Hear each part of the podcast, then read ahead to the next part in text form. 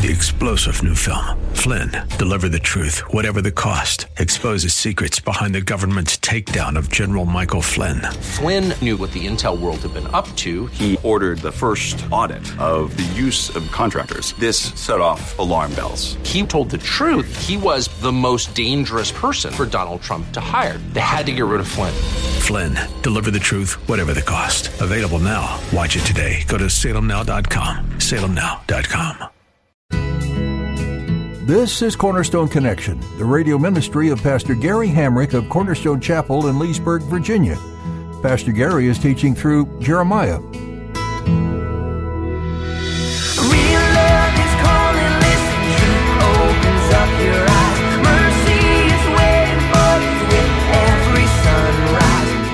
He says, Stand at the crossroads and look. Now, the Hebrew word for look literally means consider. Sometimes we're so eager to see what God will do that we don't stop to consider what He is doing.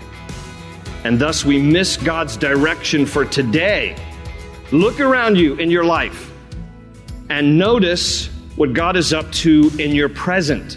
Don't always be thinking forward because God speaks in the now in everyday simple ways.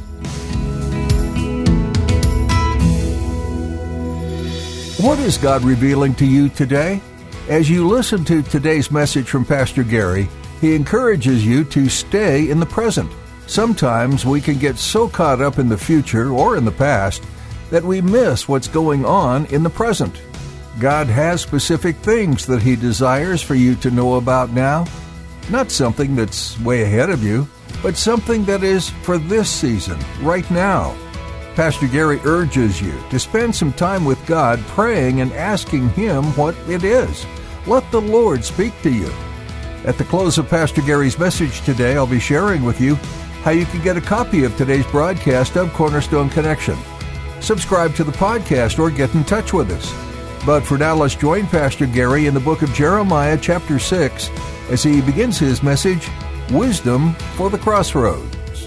So last week we were in chapter 6 of Jeremiah, and some of you might be thinking we haven't gone very far. We're still here in chapter 6, and that is true. That's because I just kept sensing this nudging from the Lord during the week about a particular verse here in Jeremiah 6, verse 16. So if I can draw your attention, this is what the Lord says Stand at the crossroads and look. Ask for the ancient paths. Ask where the good way is and walk in it, and you will find rest for your souls. Well, as we look here this morning at Jeremiah 6:16, 6, I want to talk to you today about what to do when you're at a crossroads. All of us will face moments in life when critical decisions must be made. Times when different roads intersect and you need to figure out which way to go and what to do. Making the right decision when you're at a crossroads can mean the kind of rest for your souls that this verse speaks about. On the other hand, making wrong decisions when you're at a crossroads in life can have either short term or long term ramifications depending on the seriousness of the matter at hand. So it's important that we make decisions wisely and seek the wisdom of the Lord when we're at a crossroads in our life. Now, before I deal with that in a practical sense from Jeremiah 6:16, I first want to give us the historical background so we have the context and the perspective of what Jeremiah is writing about here. The people of Judah are at a crossroads. That's why he uses that word here in verse 16. It's figurative language that means that they're at a critical point of decision the result of which will have far reaching implications. The choice before them is whether they turn from their idolatry and rebellion against God or whether they stay the course and suffer the consequences for it. So God lays out some wisdom for them here in Jeremiah 6:16, urging them to make the right decision, giving them counsel from above, and telling them that if they would make the right decision and choose the right path, they will have rest for their souls. But unfortunately, the part of verse 16 I didn't read says that the people said in response, we're not going to walk in it. Again, at the end of the verse, when God says to them, Stand at the crossroads and look, ask for the ancient paths, ask where the good way is, and walk in it, you will find rest for your souls. The end of the verse says, But you said, We will not walk in it. They just outright refuse to walk in the wisdom and counsel of God that they might have rest for their souls. Furthermore, verse 17, if you still have your Bibles open, verse 17 says, I appointed watchmen over you and said, Listen to the sound of the trumpet. In other words, God is referring to the prophets as watchmen. God sent prophets to warn the people, to sound the alarm. But again, verse 17 at the end says, But you said, We will not listen. So not only does God give them wisdom for how to choose the right path, He gives them warnings in advance about what's going to happen if you don't choose the right path. But every time the people were like, well, thanks anyway, but we're not going to walk the path and we're not going to listen to the warnings. So they didn't receive the wisdom of God. They didn't heed the warning of God. And as a result, they brought disaster upon themselves. That's what also it tells us here in this chapter. Look at verse 18. It says, Therefore, hero nations, observe, O witnesses, what will happen to them. In other words, God even broadcasts this to the nations. It says, Here's what's going to happen to my people because they have forsaken my wisdom and rejected the warnings I've given them in advance. Verse 19, Hear, O earth, I am bringing disaster on this people, the fruit of their schemes, because they have not listened to my words and have rejected my law. You jump further down to verse 22, this is what the Lord says. Look, an army is coming from the land of the north. A great nation is being stirred up from the ends of the earth. They are armed with bow and spear. They are cruel and show no mercy. They sound like the roaring sea as they ride on their horses. They come like men in battle formation to attack you, O daughter of Zion. So we talked about this last week. Here's the map that I used last week. The region we're talking about here is the southern part of Israel, which is called Judah at this time in their history on the eastern coast of the Mediterranean Sea. The nation that God is going to use is Babylonia to bring discipline to the people whom he loves. Babylonia is located between the Tigris and Euphrates River in what is today modern Iraq. And God will bring the Babylonians along the Euphrates River down from Syria from the north down to attack Judah. And over a period of 20 years, from 606 BC to 586 BC, Babylonia will launch this campaign against Judah. And in 586 BC, they will subdue the capital city of Jerusalem. And the people have brought this upon themselves. All because they rejected the wisdom of God and the warnings of God. So that's the historical background to our verse here. But now I want us to back up to verse 16, and I want us to look at it from a practical standpoint. I kind of want to uh, uh, rise up 30,000 feet and, and look at the overview of verse 16 and ask the broader question. And the broader question is this What do you do when you are at a crossroads in your life? All of us will, from time to time, be like this guy, just standing at a crossroads of life, having to make some critical decision that can impact life in big and small ways. And sometimes the choice will be clear and obvious. And other times the choice will not be as clear as obvious and, and obvious. And trying to make the decision and trying to discern the will of God will some, sometimes be painful and even paralyzing.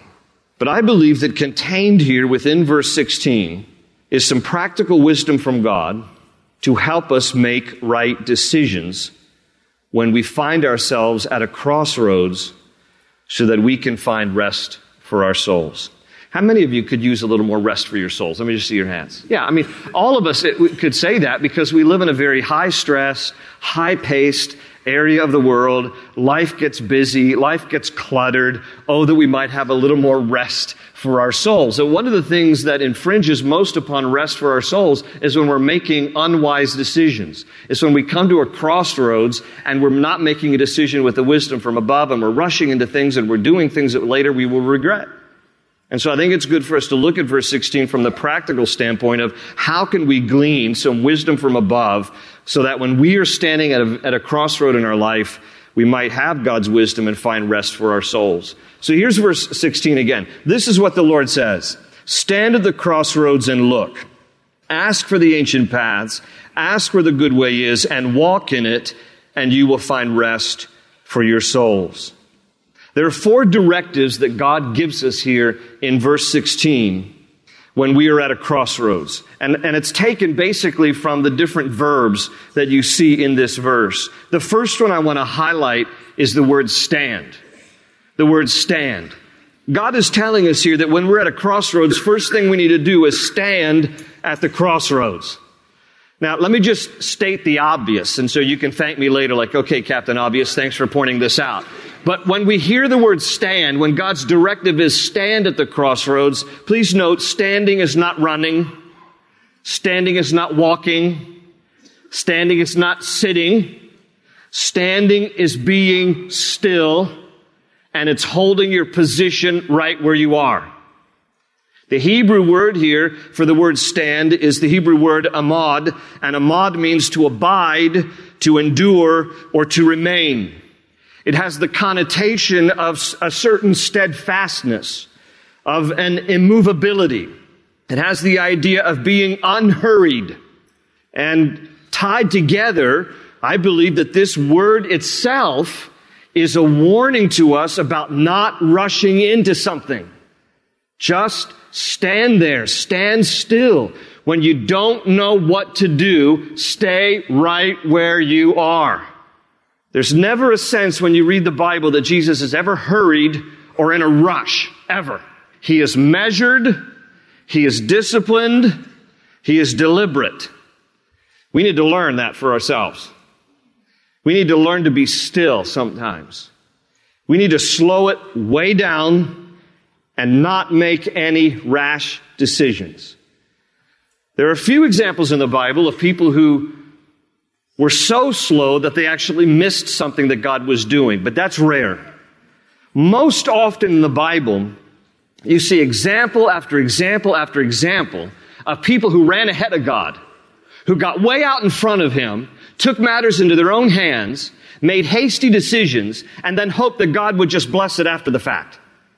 You see example after example after example. A few come to mind. For example, Abraham. The whole Abraham and Sarah and Hagar debacle Okay? You know, God appears to Abraham and says, Abraham, I know you're old, but I'm, but it's going to be a greater miracle because your body is as good as dead, but yet out of you, you're going to have a descendant and your descendants, a child of the promise, and your descendants will be as numerous as the sand on the seashore, as numerous as the stars in the heavens. So just wait, because one day you and your wife Sarah, you're going to have a baby. Okay, and they'd never had babies and, and, and now they're up there in years. Okay, they're drawing Social Security, their driver's license has been taken away from them. I mean, they're up there. And yet, and yet, they're like tick tock, tick tock. And he looks at Sarah like, Sarah, you're no, you're no spring chicken anymore. And we got to hurry this along. We got to help God out. And Sarah's like, you know what? You know what we ought to do? Because no baby's happening. This has been a few years now. And so what you need to do is you need to take my maidservant Hagar and you need to sleep with her. And maybe the child of the promise will come through Hagar. Now, now Abraham at the time's about 90. So he's like, okay, sounds like a good idea to me.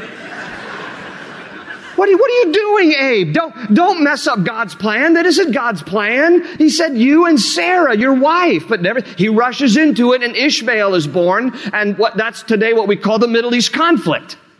I mean, it is. You look at the history of the Jewish people and the descendants of Ishmael, you have the Middle East conflict, all because a guy decided, I'm going to take matters into my own hands. I'm going to help God. Don't ever try to help God. God doesn't need our help. You look at a similar thing with Moses. You know, Moses is raised up in the court of Pharaoh, having been saved from the Nile River by Pharaoh's daughter. So he's raised in Pharaoh's palace, a child of privilege, but he knows he's a Hebrew. He knows he's a Jew. And he sees his fellow Hebrews being mistreated as slaves in Egypt. And, and so he decides, I'm going to try to help my fellow Hebrew people by killing an Egyptian who's uh, brutally treating one of my Hebrew brothers. So he kills the Egyptian, thinking nobody can see. By the way, God sees everything, right? Okay. Then he buries the Egyptian in sand. In sand. He's just like, nobody will ever know. Nobody will ever know. I mean, the wind blows. So the Egyptian, you know, this hand sticking up out of the ground, and people like, hey, Moses killed this guy. Now Moses is on the run, and for 40 more years, he's going to live his life in the backside of the wilderness of Midian. Now, he, was he God's deliverer for the Hebrew people? Yes, he was. And he knew he was. But he prematurely thought that if I just kill what? If I kill one Egyptian at a time, I'll eventually kill them all? What are you thinking? You have to wait on God's timing. And so he took matters into his own hands and tried to help God, and it was another mess. Until 40 years later, God had matured him, God had prepared him, and then God could use him. You see the same nonsense happening in the New Testament. So Judas, one of the 12 apostles, hangs himself after he betrayed Jesus. The disciples are in the upper room in the book of Acts. They're supposed to just the instruction Jesus gave was you just wait for the promise my Father has promised you. Like, just wait for the Holy Spirit. That's all you're supposed to do. Just pray and wait. And they get together and like, anybody have some cards and some dice? You, you anybody? And so they start, you know what they decide? We got to replace Judas. So, anybody got some dice? We're going to roll some dice and we're going to try to figure out who should be Judas's replacement.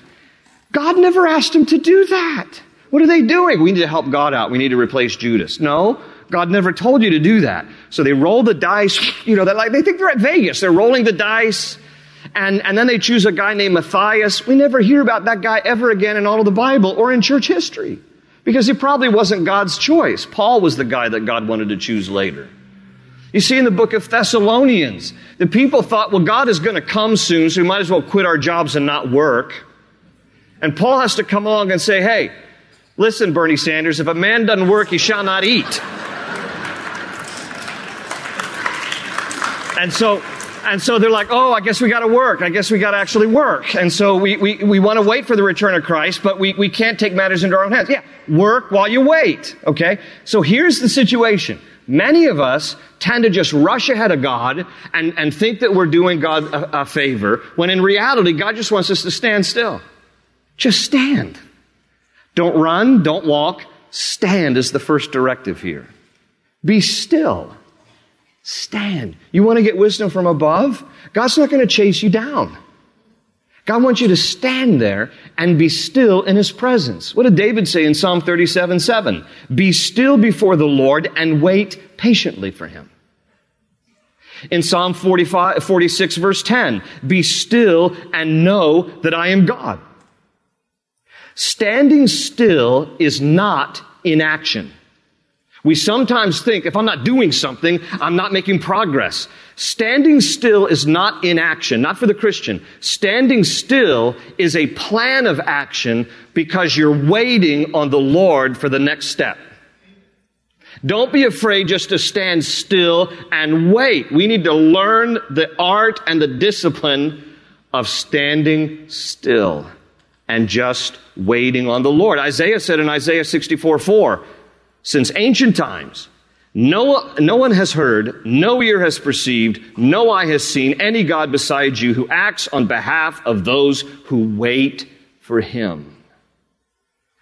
But see, we have a hard time waiting and standing still because our culture has kind of conditioned us that everything is supposed to happen at rapid fire.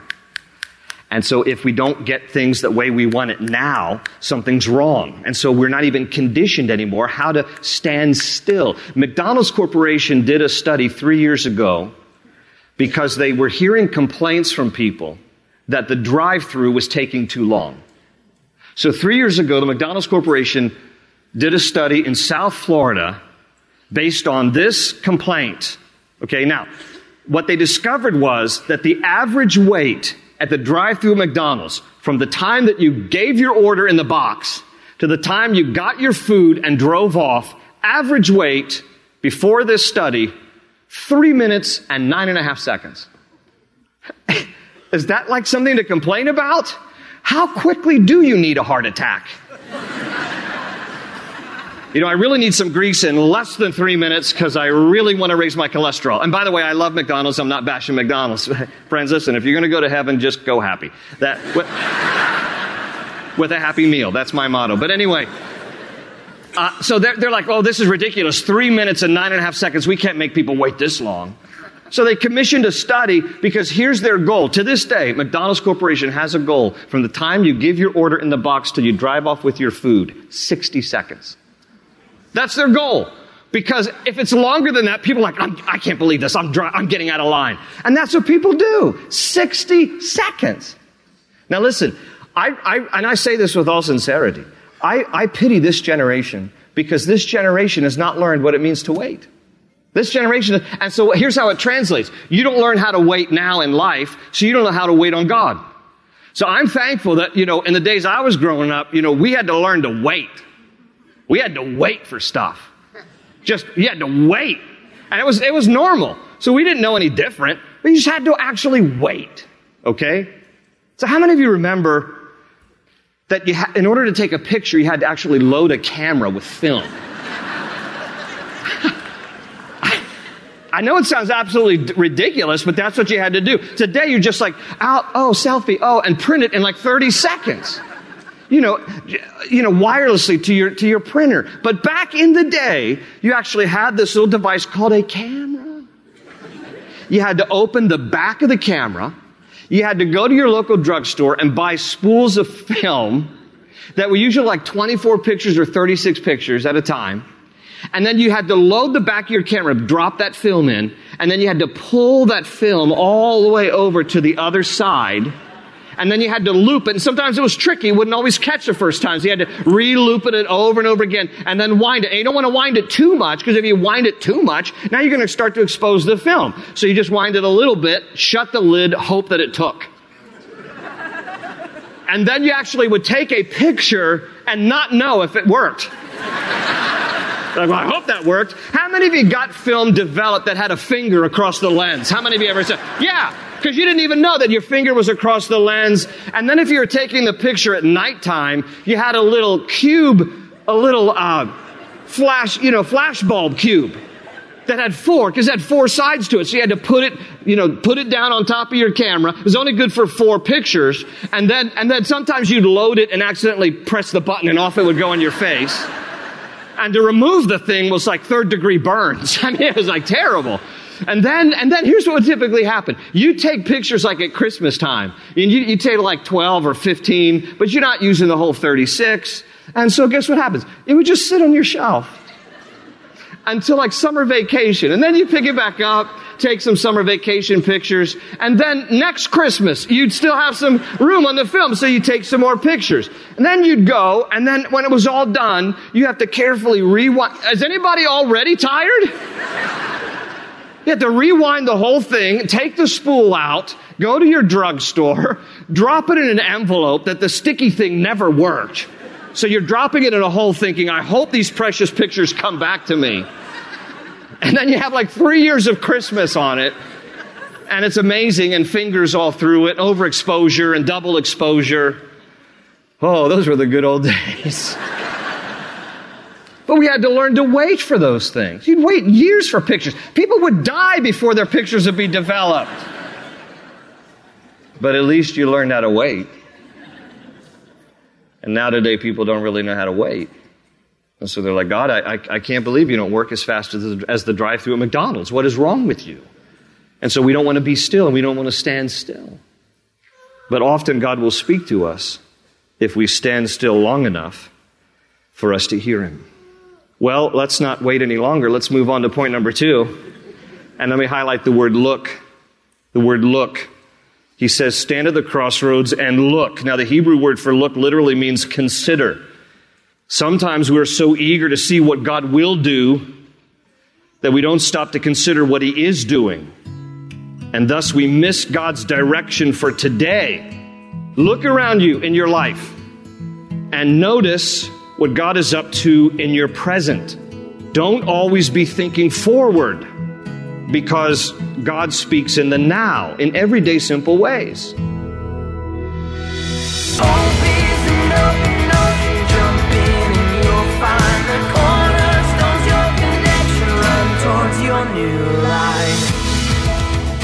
Thanks for listening to Cornerstone Connection. You've been listening to a message from the book of Jeremiah. Known as the Weeping Prophet, he was only 20 years old when he began his prophetic life. Though not specifically mentioned, it is believed he would have followed the life of a pastor, and because of his young age, he was not always well received. No doubt this influenced his writings, and because of their heavy and often negative tone, he earned his title as the Weeping Prophet. However, this did not stop him, and he went on to prophesy the many truths that the people of Jerusalem needed to hear. Did you know that getting together as a church family is one way that you can hear truth from one another?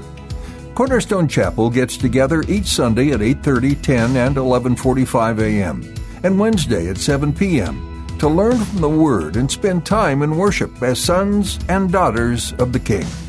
Find out more at cornerstoneconnection.cc. We also encourage and believe in the power of praying together and for one another. Email us at prayer at cornerstonechapel.net with your prayer needs today. Thanks for listening to the Weeping Prophet, Jeremiah, today on Cornerstone Connection.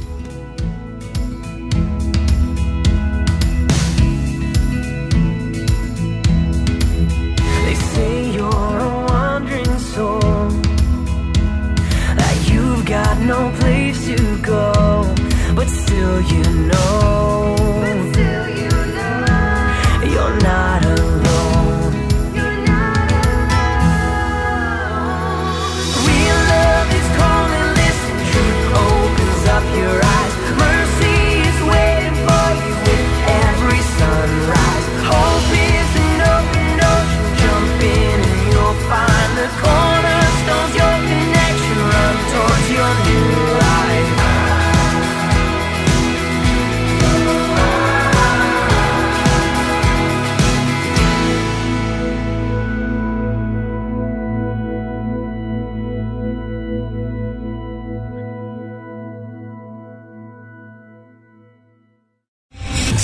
general Michael J. Flynn, head of the Pentagon Intelligence Agency, knew all the government's dirty secrets. He was one of the most respected generals in the military. Flynn knew what the intel world had been up to. He understood its funding. He ordered the first audit of the use of contractors. This set off alarm bells.